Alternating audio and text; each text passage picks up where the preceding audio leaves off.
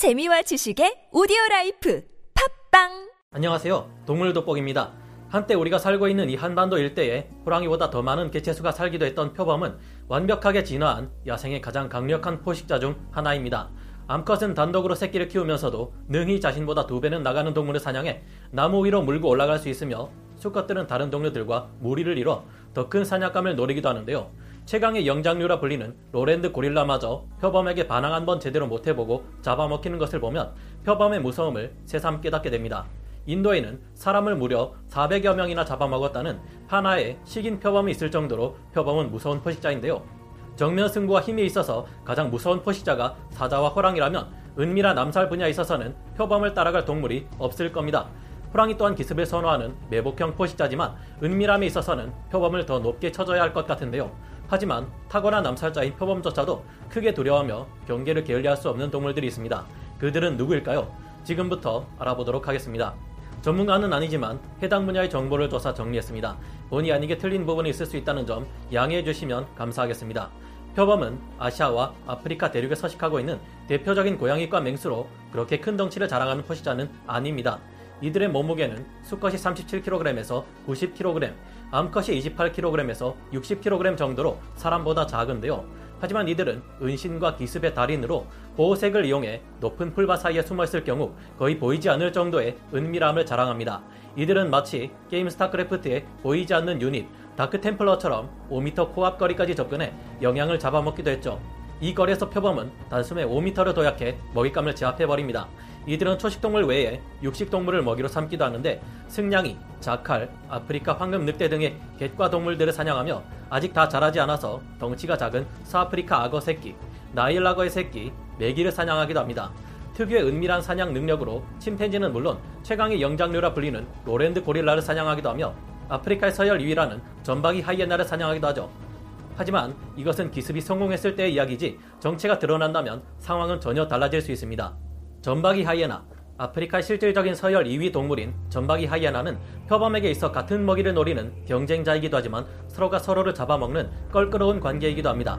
조심성이 많은 표범은 보통 전박이 하이에나들을 보면 피해가려 하지만 반대로 하이에나들이 자신이 사냥한 먹잇감을 뺏으러 올 때는 충돌이 일어날 수밖에 없는데요. 전박이 하이에나는 한 마리 한 마리가 표범의 덩치에 필적할 정도로 큰 동물인데다 450kg에 달하는 엄청난 악력을 가진 무서운 포식자들입니다. 물론 표범 또한 125kg이나 되는 기린의 새끼를 물고 나무 위를 올라갔다 내려갔다 할 정도로 강한 치악력을 자랑하는 동물이지만 문제는 전박이 하이에나들이 무리를 지어 다닌다는 점이죠.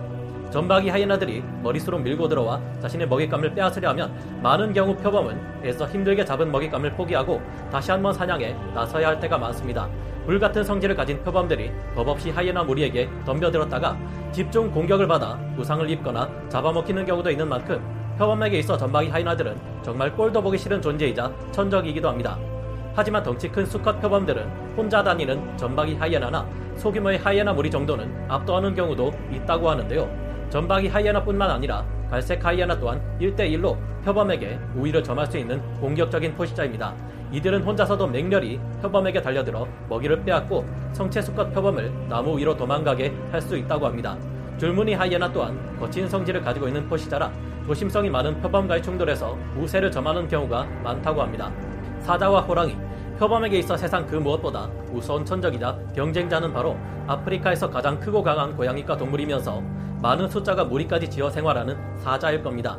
1대1로만 봐도 표범은 큰 수컷의 경우 90kg을 넘기는 반면 사자의 경우 암사자만 해도 150kg을 넘깁니다.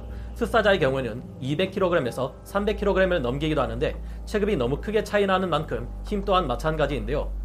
더 이상 크게 자랄 수 없을 정도로 자란 기네스북에 남을 만한 표범이라 해도 가장 작은 암사자 한 마리에게 도저히 대적할 수 없을 정도이기에 사자가 떴다 하면 표범은 이것저것 생각할 것 없이 바로 튀는 게 정답입니다. 혼자서도 상대가 안 되는데 사자들은 무리를 이뤄 다니기 때문이죠. 그나마 다행인 점은 사자들은 표범만큼 나무를 잘 탈 수 없다는 점인데요. 나무를 올라 표범을 쫓으려 하는 경우도 있지만 표범이 갈 수 있는 높은 곳까지는 절대 올라갈 수 없습니다. 경험이 부족한 어린 사자 한 마리가 앞뒤 생각할 것 없이 나무 높은 곳으로 표범을 쫓아갔다가 나무에서 떨어져 다치거나 죽는 경우도 있었습니다.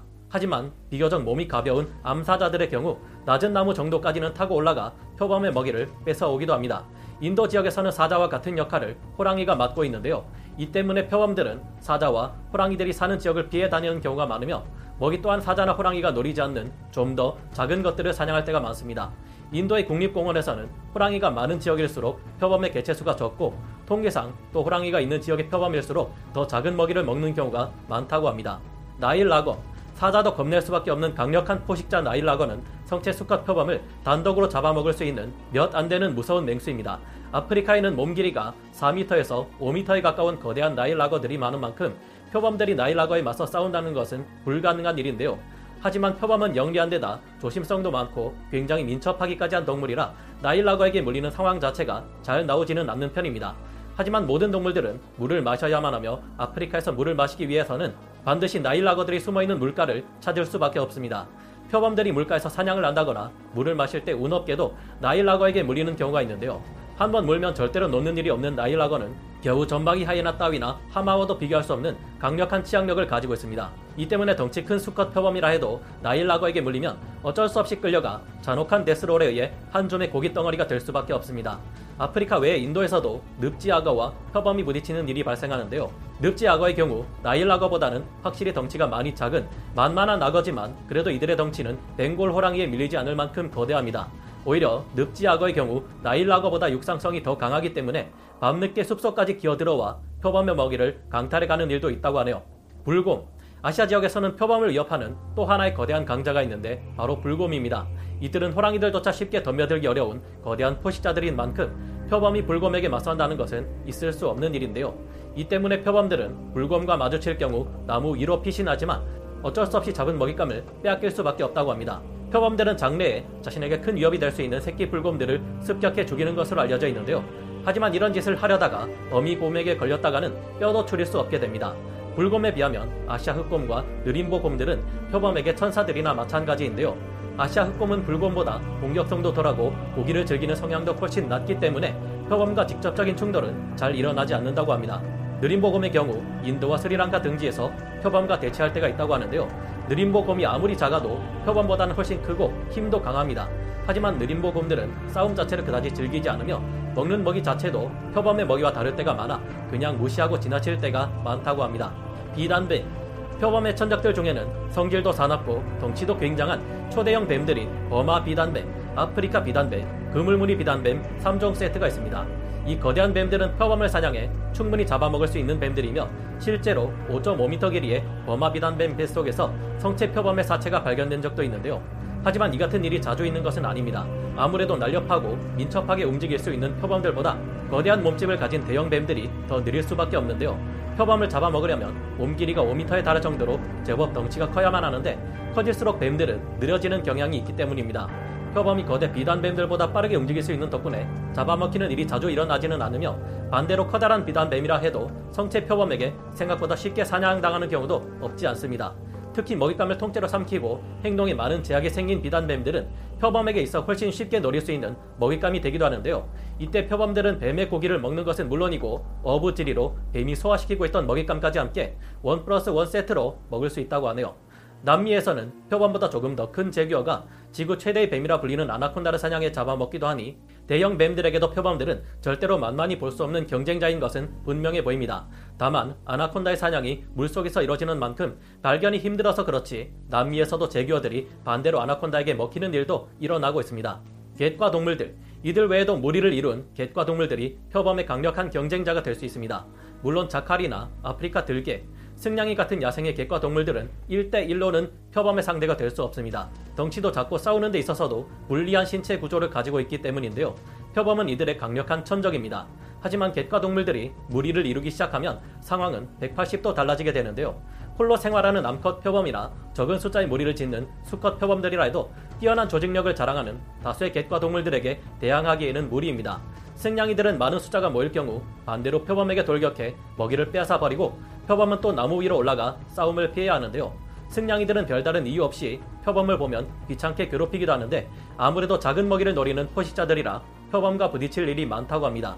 표범이 살고 있는 지역에 같이 살고 있는 늑대들은 덩치가 20kg 정도에 불과한 인도 늑대와 아라비아 늑대뿐인데요. 이들 또한 무리를 짓지 않으면 표범을 대적할 수 없는 작은 맹수들인데 아직 표범과 늑대의 충돌에 관해서는 그다지 알려진 것이 없는 편입니다. 어째 자연계 최고의 암살자라는 타이틀을 가지고 있는 표범이지만 덩치가 작아서 그런지 이래저래 세력 싸움에서 밀리는 경우가 많아 안타까운데요. 무슨 일만 생기면 나무 위로 도망갈 때가 많은 듯한데 표범 입장에서는 어쩌면 나무 위라는 장소가 짜증나고 지겨운 장소일지도 모르겠다는 생각이 듭니다. 우리 또한 집에서 나가지 못하고 하루 종일 있으면 왠지 갑갑하고 스트레스를 받는 것처럼 말이죠. 지금도 많은 분들이 집 안에서 나가시는 것을 꺼리실 텐데 우리도 조만간 넓은 초원을 자유롭게 뛰어다니는 표범들처럼 마음껏 놀러 다니고 여행도 할 수 있는 세상이 되기를 바래봅니다. 오늘 동물 돋보기 여기서 마치고요. 다음 시간에 다시 돌아오겠습니다. 감사합니다. 영상을 재밌게 보셨다면 구독, 좋아요, 알림 설정 부탁드리겠습니다.